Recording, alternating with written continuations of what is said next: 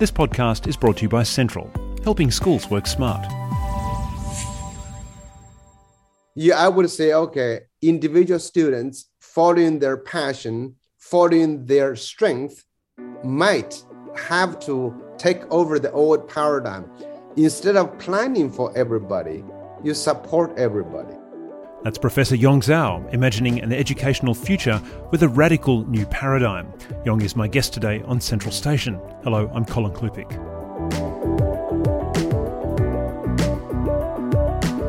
Yong Zhao is a Foundation Distinguished Professor in the School of Education at the University of Kansas and a Professor in Educational Leadership at the Melbourne Graduate School of Education.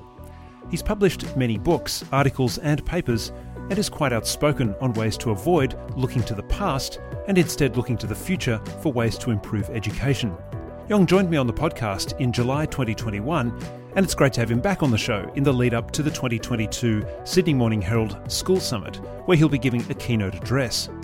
Yong's theme this year Learners Without Borders New Conditions of Learning and Teaching.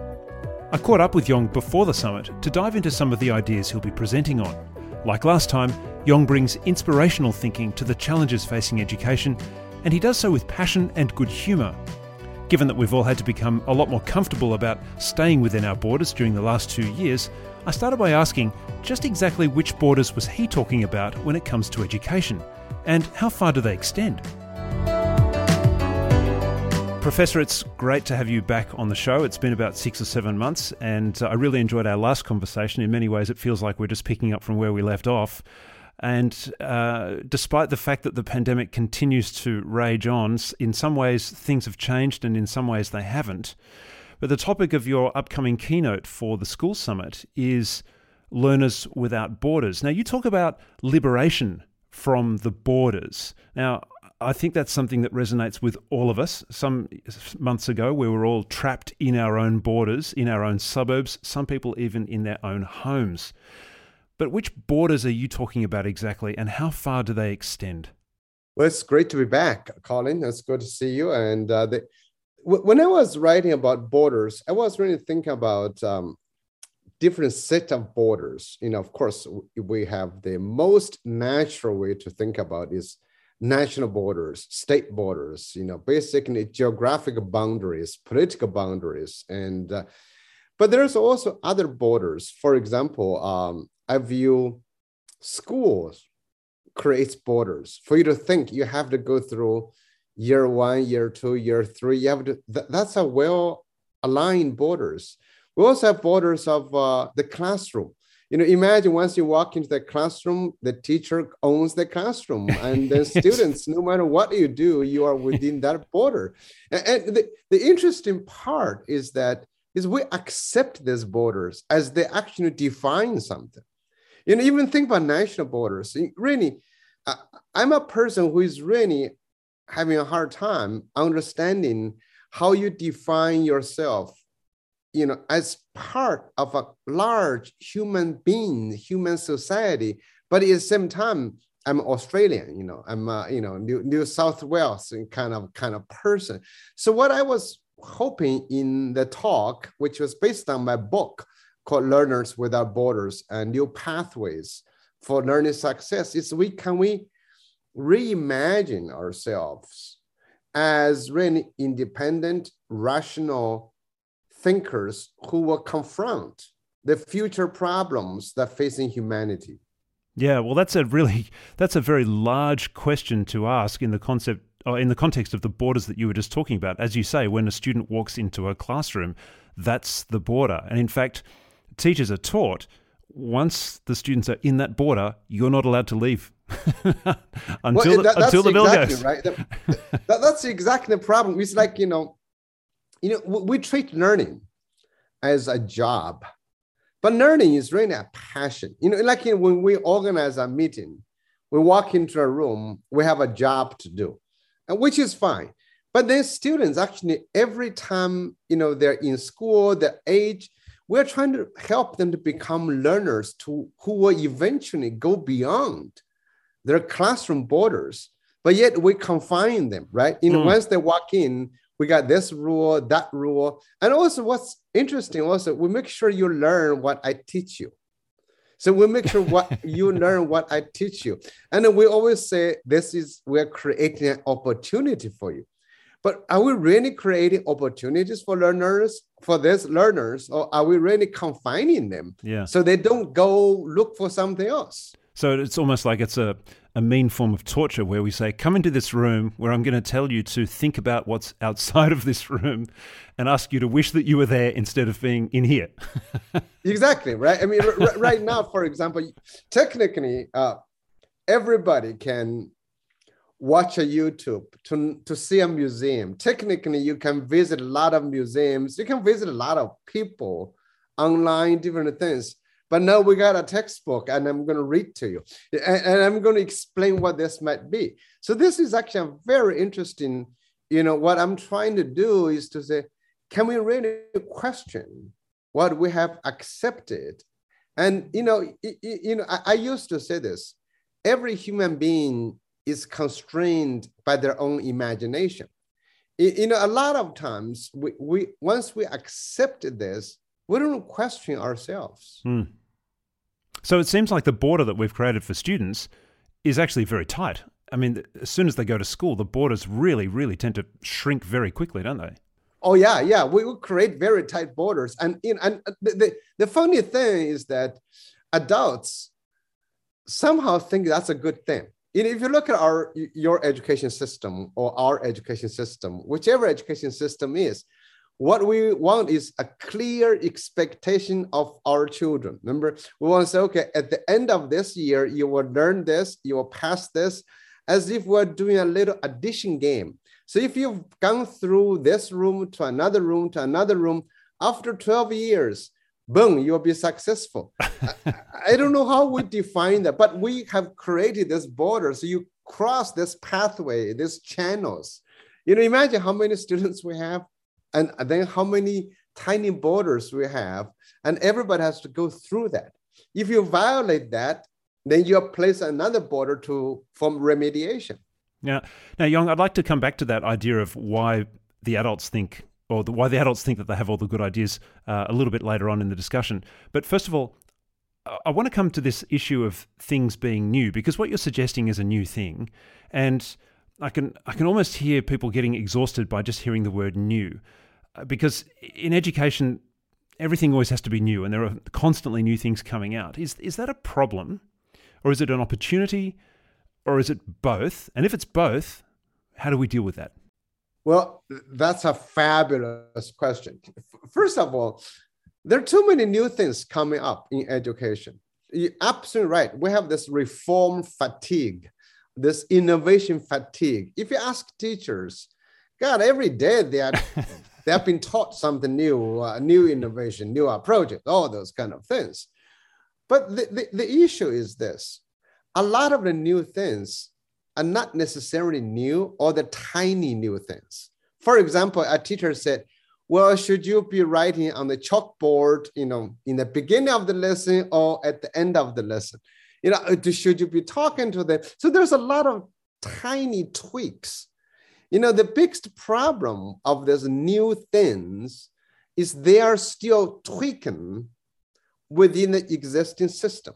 Yeah. You know, you, are tweaking with the existing system. There's really nothing new in that regard. You know, I've, I've seen a lot of people research, oh, I've conducted this, we have teach math, and kids can learn slightly better, maybe, I don't know, a, a lesson faster than last year. But then the question should be, should they be forced to learn that anyway?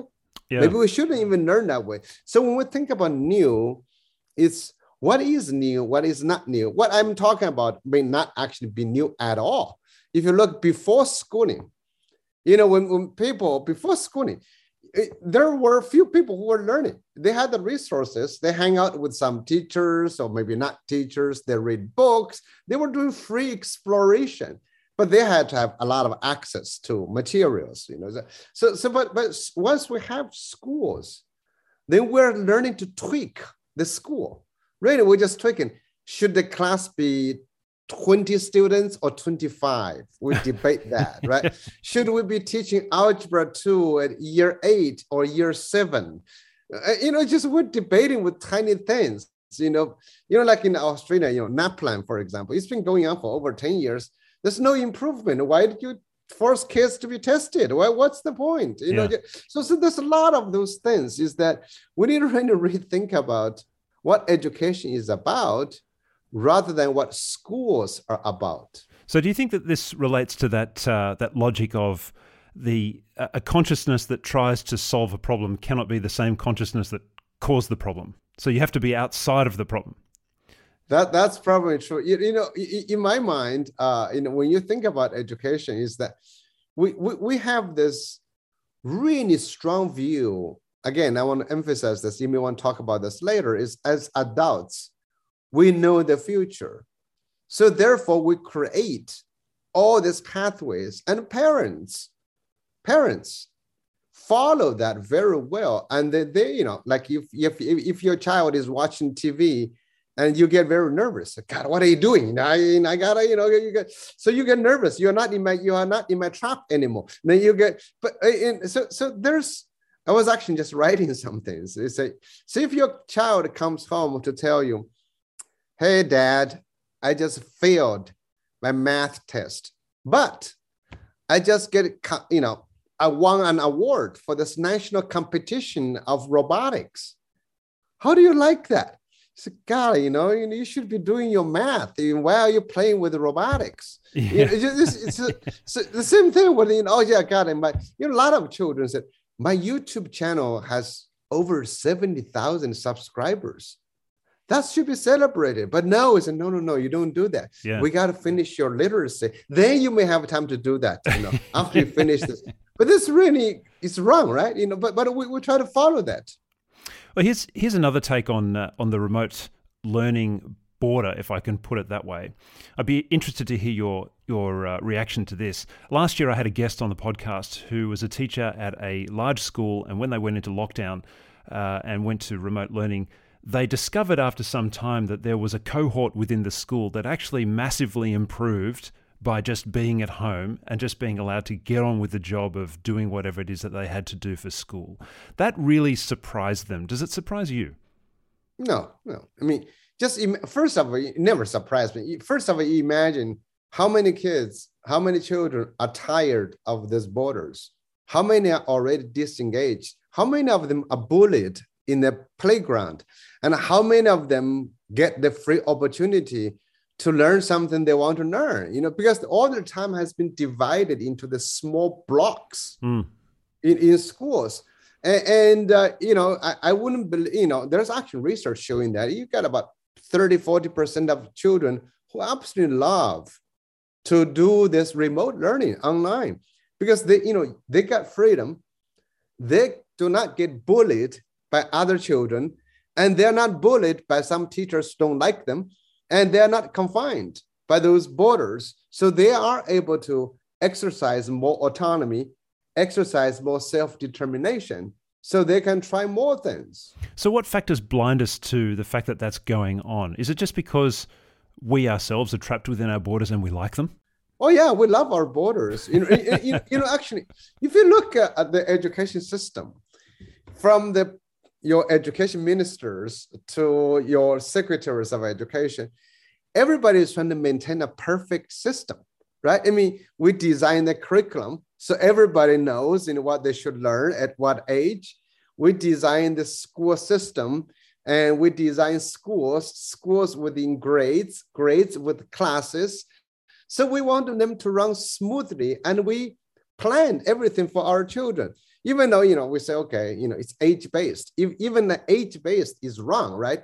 You know you imagine your, your five year old but really are you born in september 1 of 2020 or august 31st in you know uh, 2019 that's 365 days of yeah. difference but we treat them the same. As if you know you, you, are born at say august 31st you know you you belong to this cohort but then those the next day belong to next year. You know, they're much closer, but we said, no, no, no, you, you, you belong to another box. You know, so but we, we love those things because we feel like if teachers are delivering the content, if students are learning the content, if they pass the exam, that's a good system. Without really question, are children engaged? Are they happy? Do they have they been exploring their capacities? You know, are they developing uniqueness? We didn't really think about that. We want to say a good education system is one everybody obeys the borders. it's like a prison. I mean, really, it's like a prison, right? I mean, just you know, what's a great prison? A prison. You go, you walk into a prison, everything is ready for you. You just cannot do much, right?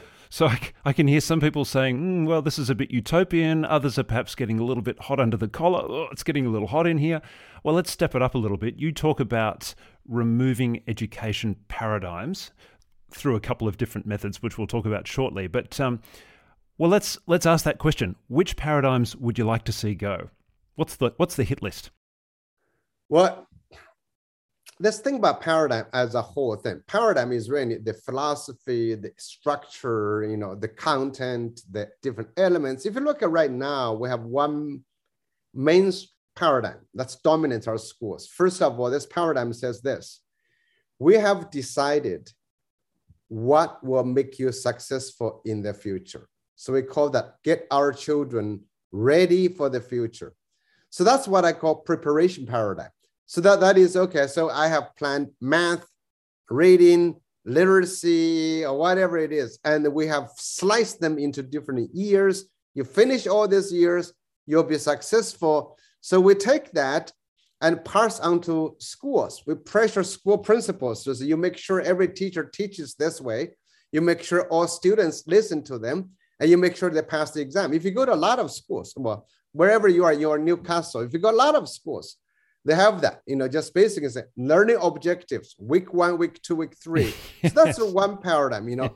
we, we basically, uh, that's a paradigm we want to deliver most efficiently, you know. And then there's another paradigm which is you look at every child. What can they be? What would they become?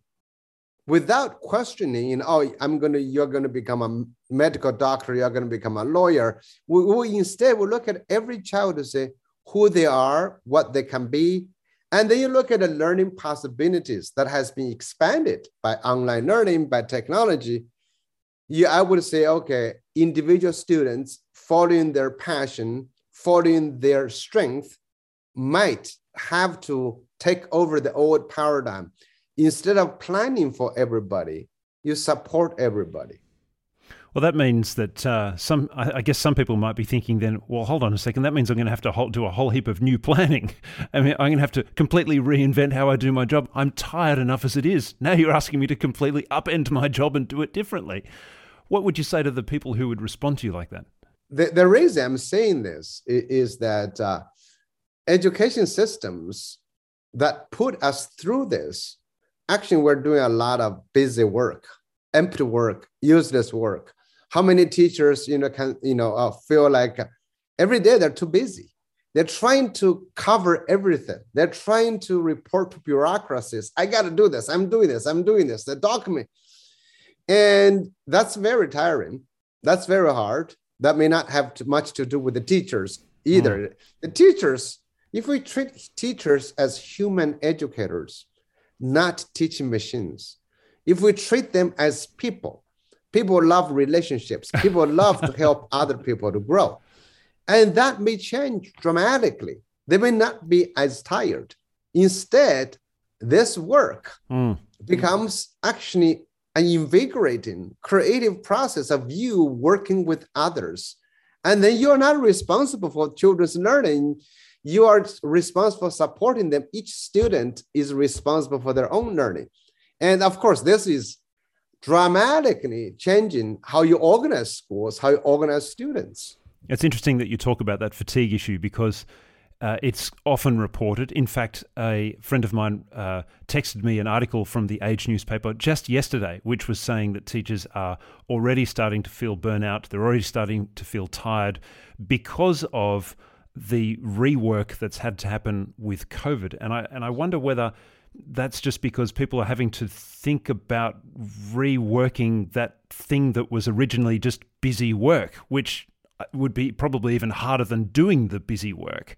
So I wonder then, should we then look at COVID and say, well, this is not a reason for me to just be more busy, but is this my once in a generation chance to th- really throw out that paradigm and start again? I think you're absolutely right. Is that we, we do really a lot of busy work. I mean, I you know I'm almost 60. I've been doing I've been watching a lot of people doing busy work. I, I try not to do it. You know, basically I just I, I really you know I've been teaching for about 35 years. I always say you know we got to question does it make sense to do it this way?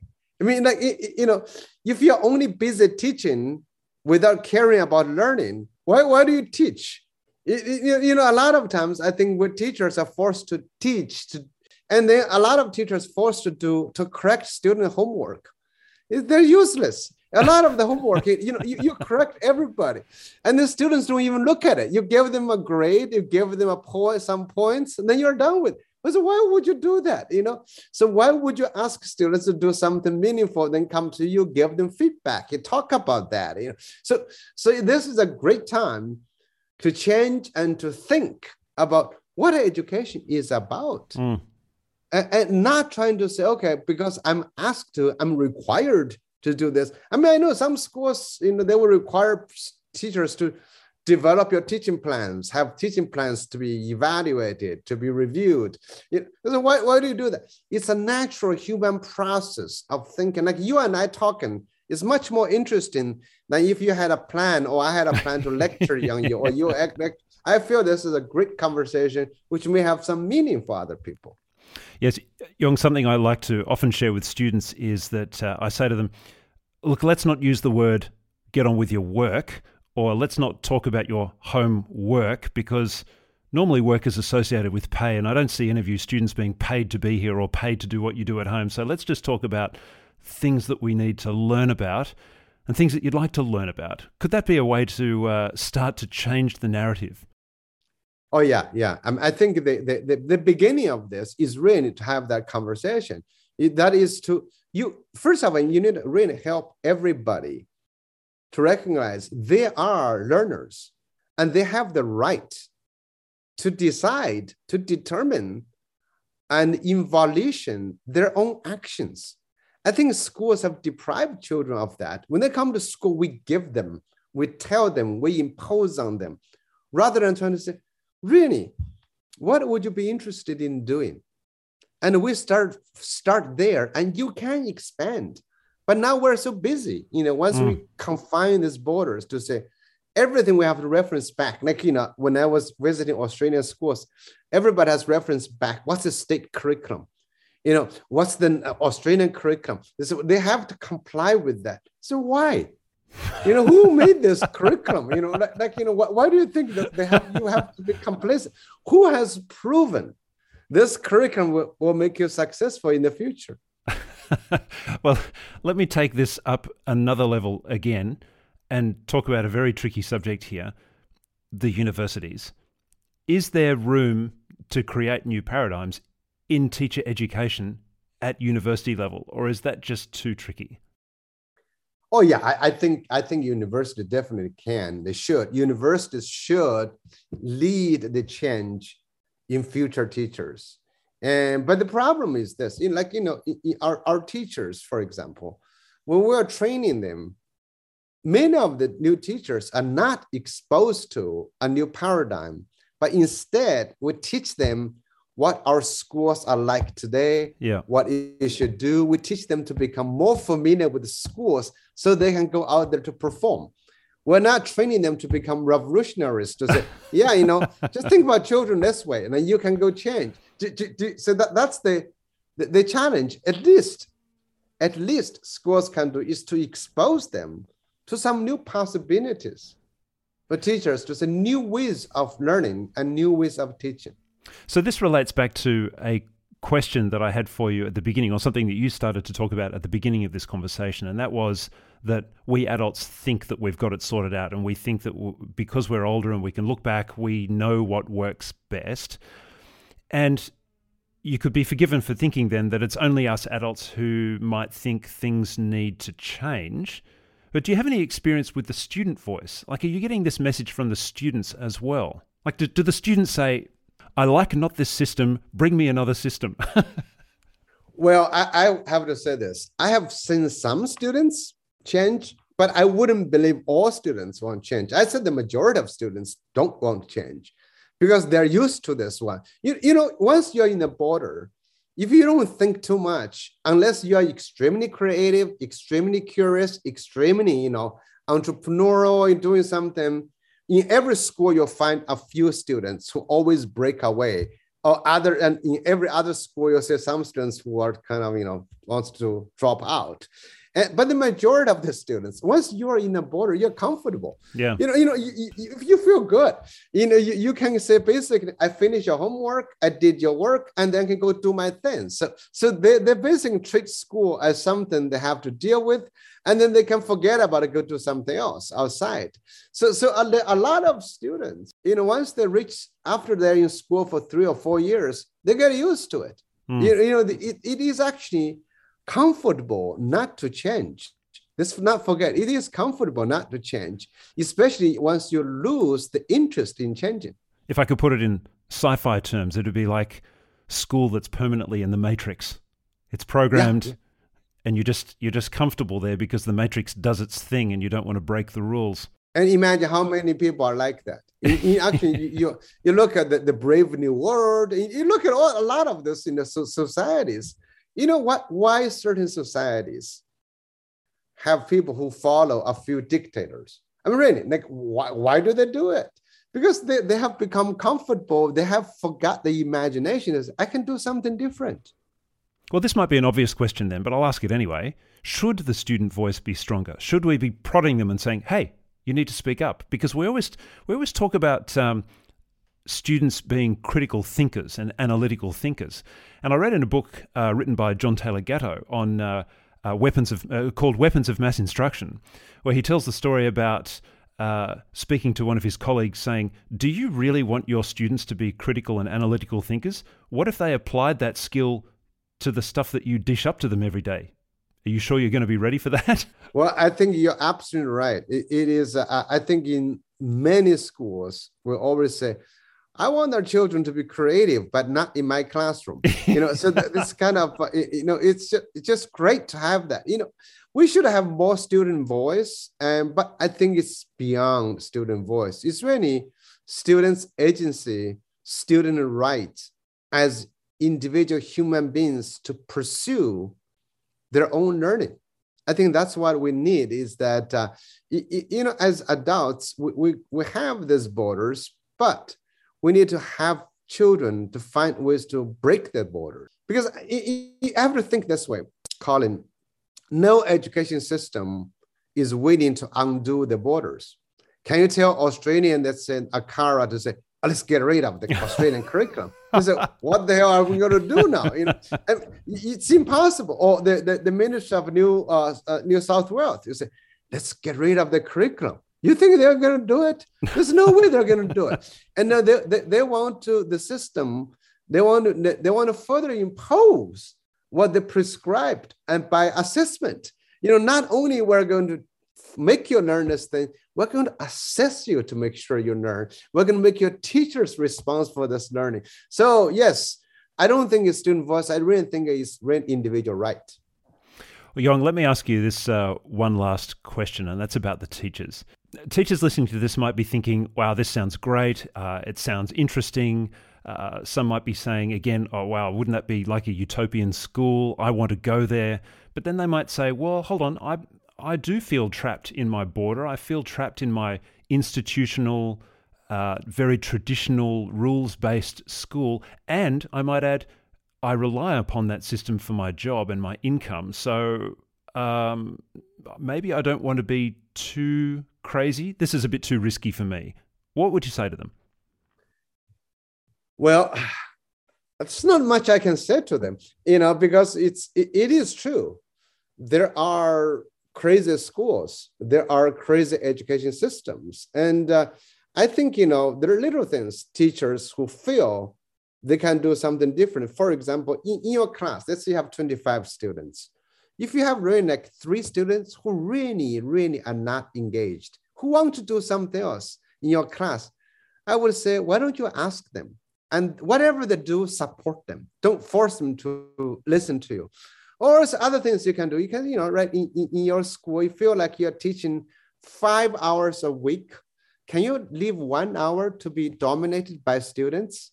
Or if you're requiring your students to read five novels, maybe two they can pick. You know, there's small things you can do, the large things you can do. The overall idea is I really hope teachers become more human you know, really human educator. you know, you know, you have a lot more fun yes. when you interact with students as human beings, and then you have a lot more sense of accomplishment when they become someone who follow that human spirit.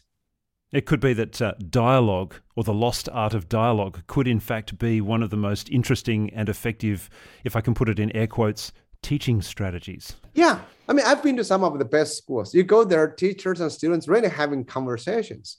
I've been to some of the worst schools. You go there, like they're two different camps. You know, the teachers, the students. it, it, was really strange, right? You know, just it's so. So the idea is that it's a human collection. We should have a good time, right? You know, it's a.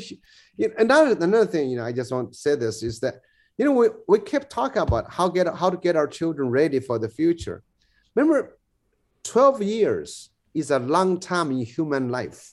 Yeah. That's the time they should be fun, should be engaging, should be learning, should shape who they can become.